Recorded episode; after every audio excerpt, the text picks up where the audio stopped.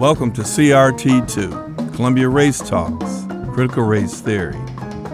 I'm Flores Forbes. And I'm Kendall Thomas. In this episode, our Columbia Law School student team brings you a story about the political backlash against critical race theory in France. Join us for this deep dive into what critical race theory is and why it matters. And now to our story.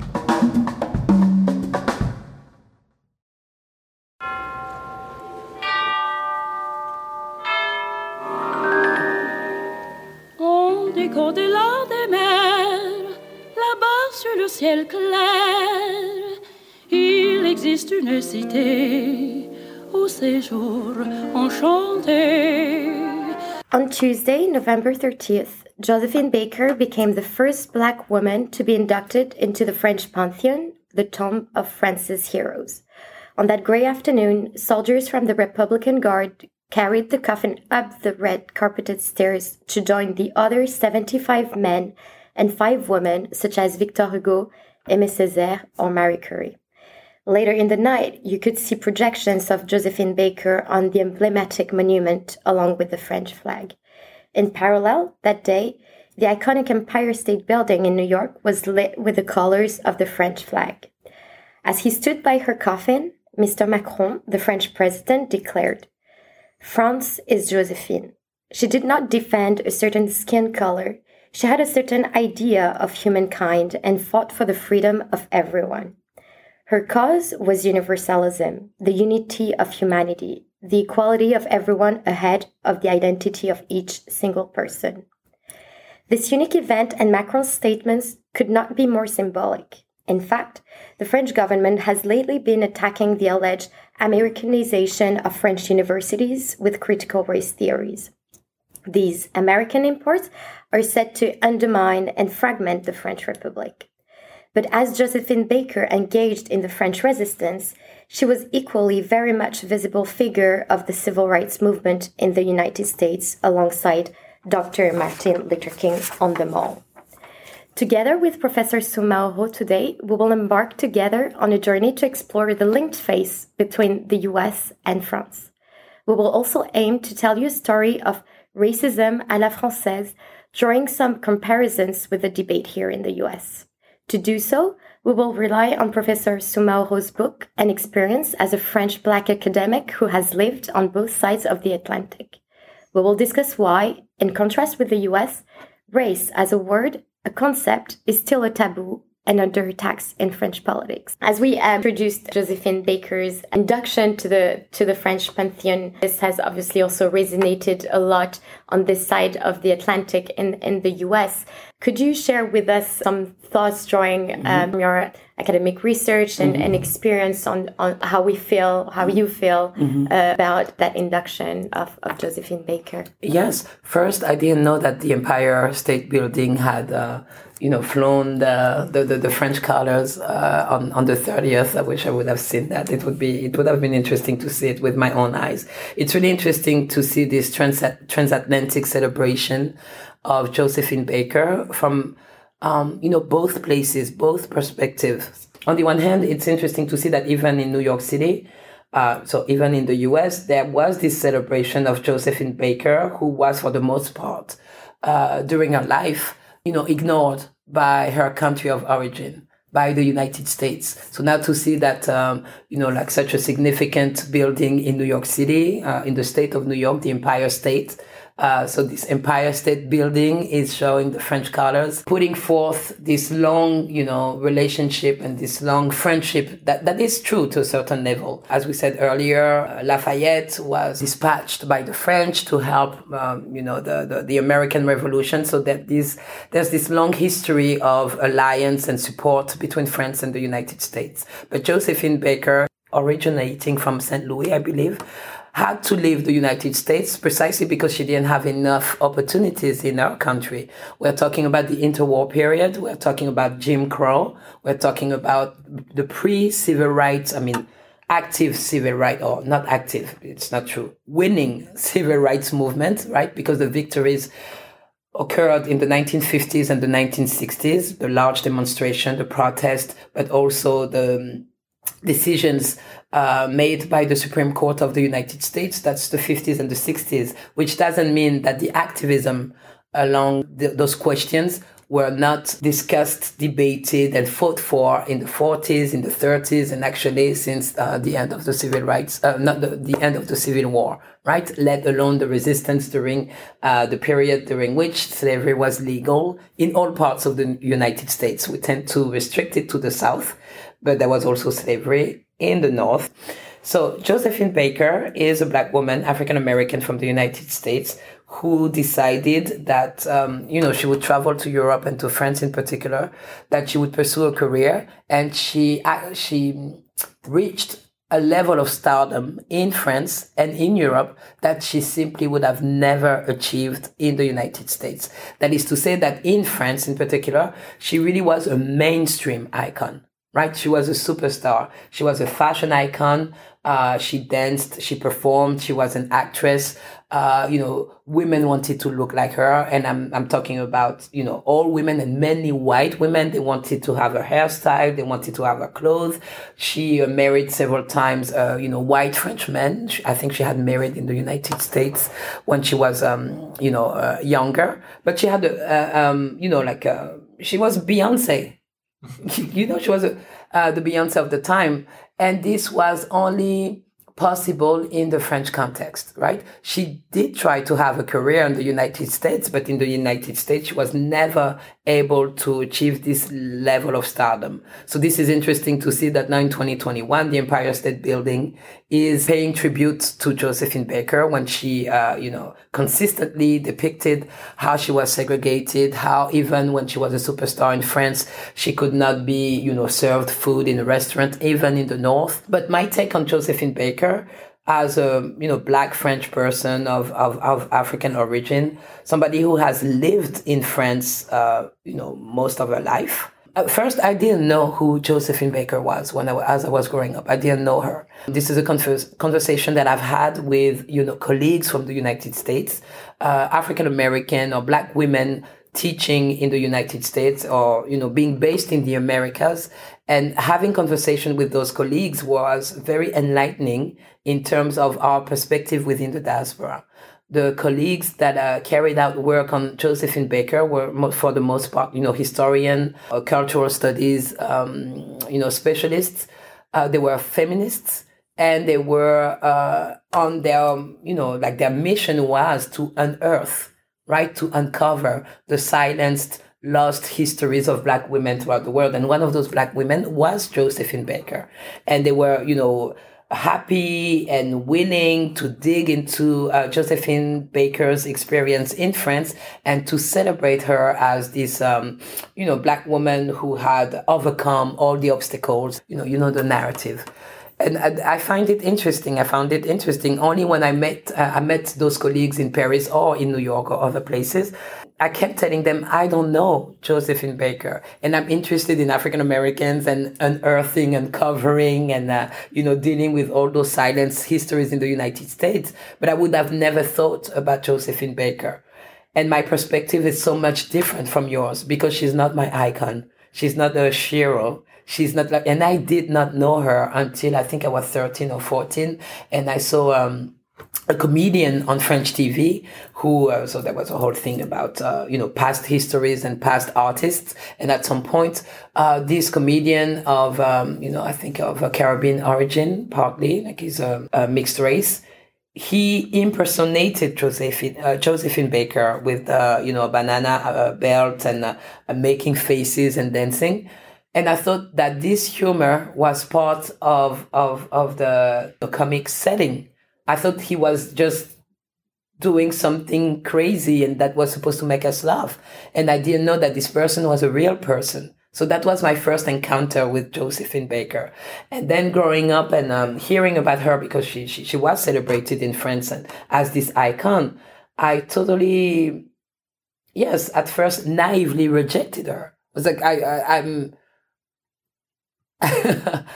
I don't, I don't look up to her. I don't see like if if to reach stardom is about accepting to make faces, dance half naked, you know, sporting a banana skirt.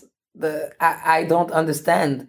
But I've noticed over the years that there, there, there, um, Josephine Baker has street name, I mean, streets named after her. There's a, a big swimming pool in Paris that's named after her. That, that she's a very common name. And, um, and I use the term naively rejected her because now I understand more things, but um, there are still questions to be, you know, posed regarding this um, uh, elaboration of an acceptable form of blackness for the French mainstream. So Josephine Baker was at first an American citizen, right? That's a fact. She was an American citizen. And blacks from, I mean, African Americans are a different type of black people.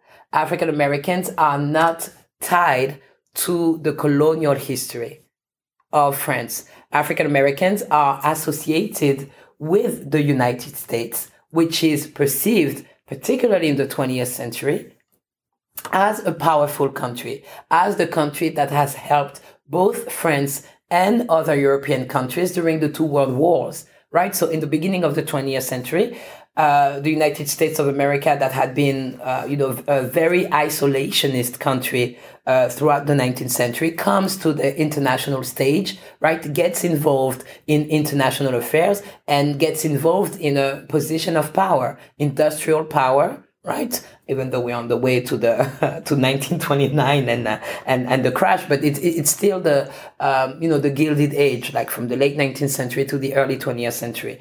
Uh, there's um, a development of the U.S. Army, right? So that. The, the, the United States in the 20th century is a, a mighty uh, country, right? And um, and um, Josephine Baker, even though she's an African American, and even though she's being segregated within the United States, outside of the United States, she can paradoxically benefit from her U.S. citizenship, right? But outside, she will be respected as an American, as a Black American, and in that particular in that particular order, she's black, but she's a civilized black. She's an American black, right?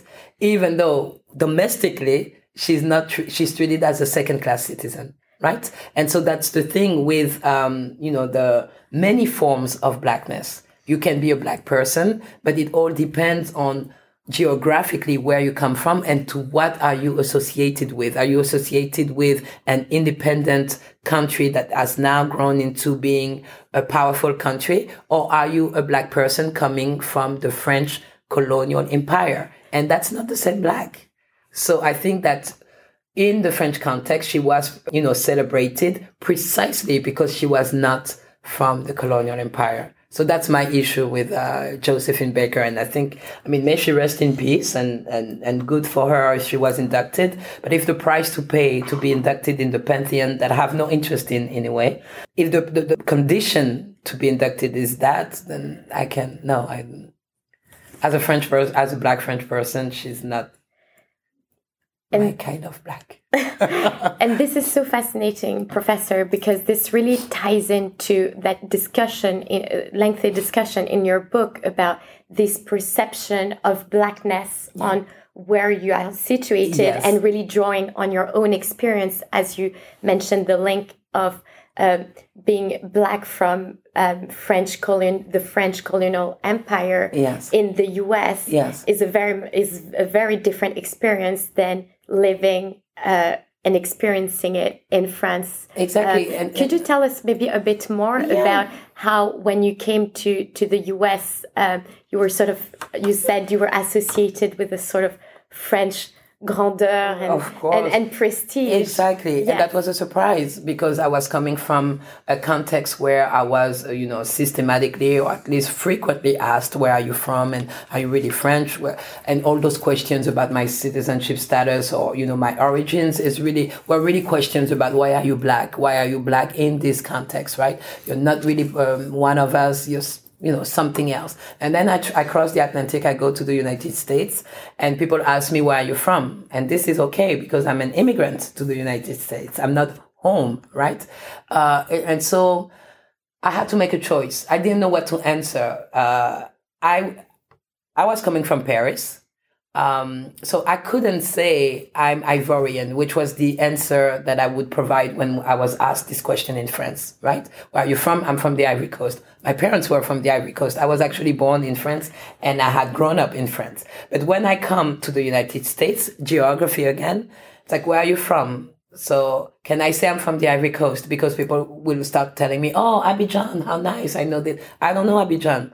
I grew up in Paris. So I started saying for the first time, I come from France and France became my home. Or there was this realization that my home was actually France because my family was living in France because I was born there and because this is was, it was the place that I knew the most. And when I said I'm French or I'm, I'm from Paris, people did, did not question, question me. I mean, from time to time, they would say, Oh, there are black people in France. And but most of the time they were like okay. And it was believable. And it was it was the first time in my life that i presented myself that i understood myself or that i accepted myself and was accepted as a french person. And that took place outside of france. So i totally understand the situation in which josephine baker found herself. Because on this side of the atlantic i was immediately and easily associated with the image of france uh, that is projected, you know, throughout the world. So fashion, haute, uh, you know, haute couture, uh, you know, the, the, the arts and the letters and the, you know, the, the, the you know, like the, the, the, the long, um, I don't know, cultural history, the castles, the wine, the cheese, and the, and then you, you, you, you understand that you're a particular kind uh, of French because I'm Muslim, I don't drink. Uh, so I don't know anything about wines, like I couldn't help anyone. But I do eat cheese, and then you're Muslim, but I'm a smoker, so you smoke and you're Muslim, you know, all those things. But that that that, that was really an opportunity for me to um, to get a better sense of myself. But I also understood how I could benefit from this association with uh, you know, the French nation state. I was myself coming from a powerful and dominant country, a civilized country, a cultured country. And in that regard, uh, there could be a distinction made between me, this black French person, and African Americans. And African Americans that could perhaps automatically take you back, uh, take you back as a white American to the historical feud right? To the unresolved issues, to the ongoing racism of the United States. So I suddenly became this convenient black person that people can uh, talk to,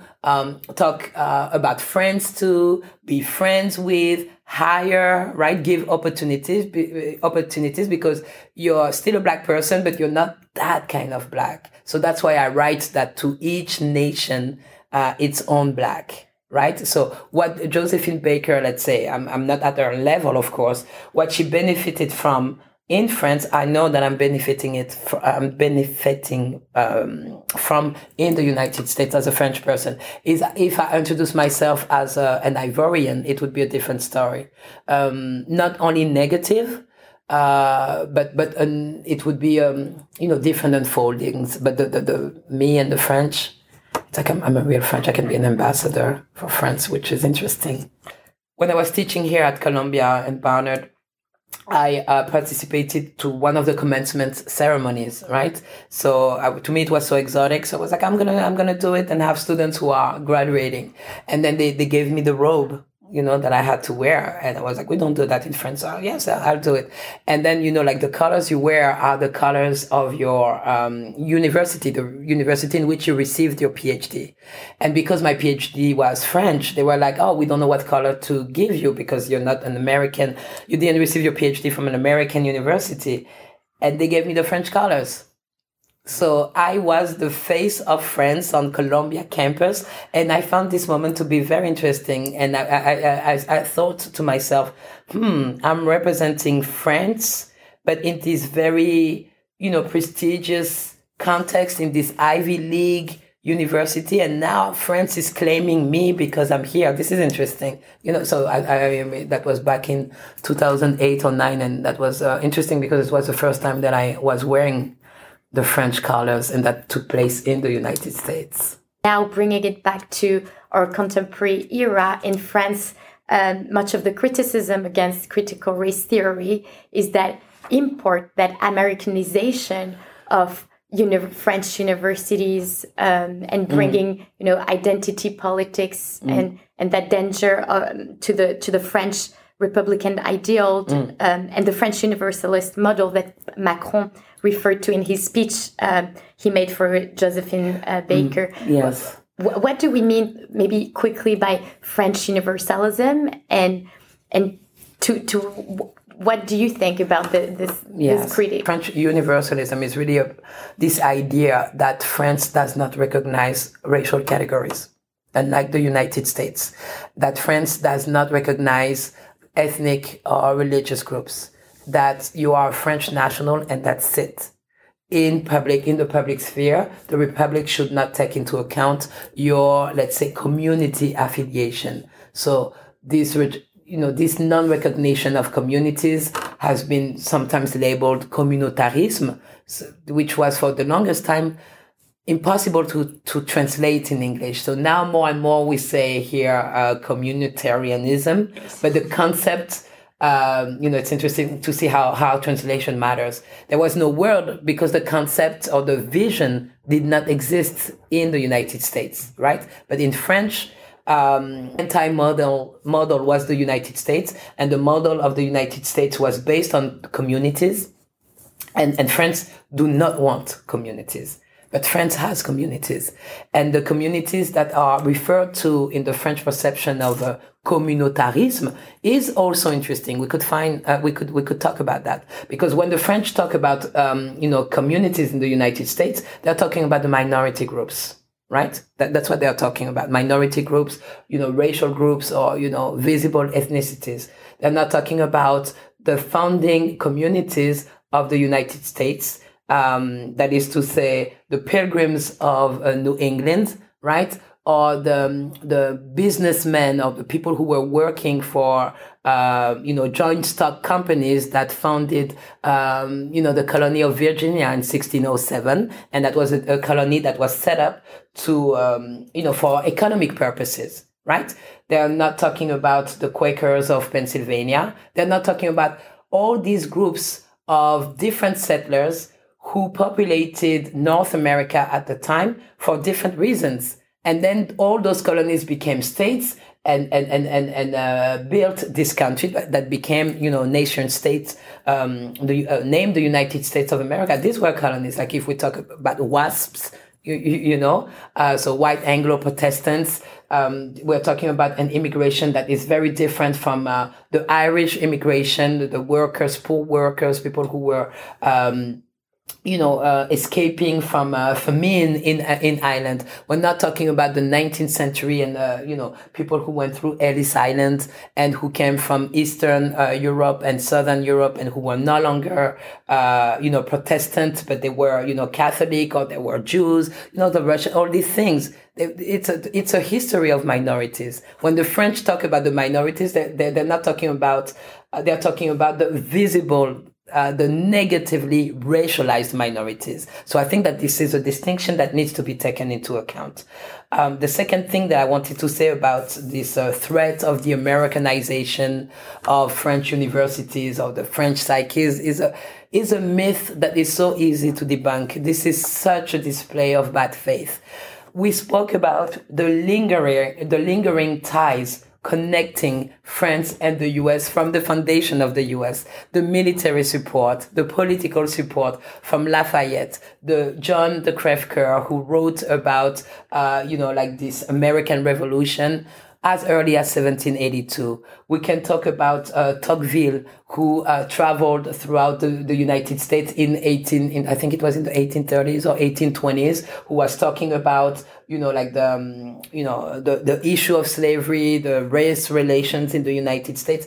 And when, when Crèvecoeur on when, when Tocqueville um, wrote and spoke and reflected upon this, uh, you know, the evolution of this newly established nation, it was not the Americanization of, of, of, of France. So when today we are talking, uh, I mean, France is talking and denouncing the importation of, you know, of uh, U.S. analysis on the French context as if they did not apply. Nobody said that they applied uh, literally because France is not the United States, and everybody is clear on that. First, it's a it's sheer ignorance of US academia because they should know that within US academia, you can find faculty coming from all around the world. So if I teach in the United States and I stay forever in the United States, would I become immediately an American, having an American view on French matters? Are we, uh, is it possible to erase all my precedent years as a French citizen? You know? So you find people from europe you find people from uh, asia from the caribbean from the african continent from you know south or even uh, south america or canada. So these are the people who are producing knowledge within us academia. So how american is it? You still have Americans, of course, within uh, um, U.S. academia, but you have also a lot of people who uh, who are doing work on uh, on France and the French context who come from elsewhere and who have simply found better uh, working conditions in, in the U.S. context because the, the, the U.S. is wealthy and the U.S. has um, you know like a, a number of universities that can um, you know, offer significant salaries, let's just say, and who um, that will leave you alone and not accuse you of being, you know, like a obsessed with race and, and things like that. So, so that would be the second point. So, accusing people to import things from the United States is is simply a a misunderstanding and a non.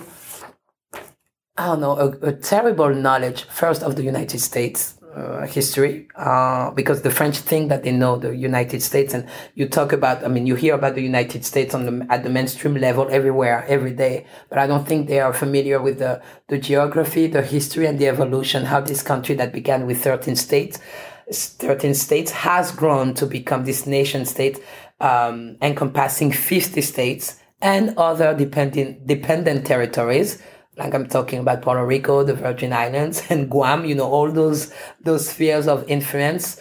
Uh, how the United States occupied, uh, you know, Haiti in the early 20th century, and all those things. There's this vision of, oh, you know, the U.S. do this and the U.S. So once again, it, it's just the the most recent weapon that has been, uh, you know, found and brandished to uh, attempt at maintaining the silence. And if the silence is to be broken because because because I don't know the authorities can understand that the silence can no longer continue in in, in to operate in that form, then we are going to find a way to control the narrative, and we are going to find a way to uh, to frame the conversation, and we'll decide how the conversation will be framed. So you want to talk about race, you want to talk about blackness, we are going to induct Josephine Baker in the pantheon.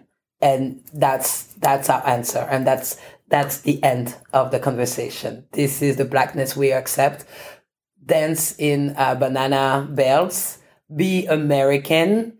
Uh, be an actress be a performer. And and and that's the blackness we'll accept. But uh, people are still are still fighting and they'll have things to say. Uh, the silence cannot continue. You know like it's uh even the irony that I'm using for the induction of Josephine Baker um, in the Pantheon can also be perceived as, as, as a form of progress. They still had to do that. They still had to induct her. Um, so next step will be somebody somebody else.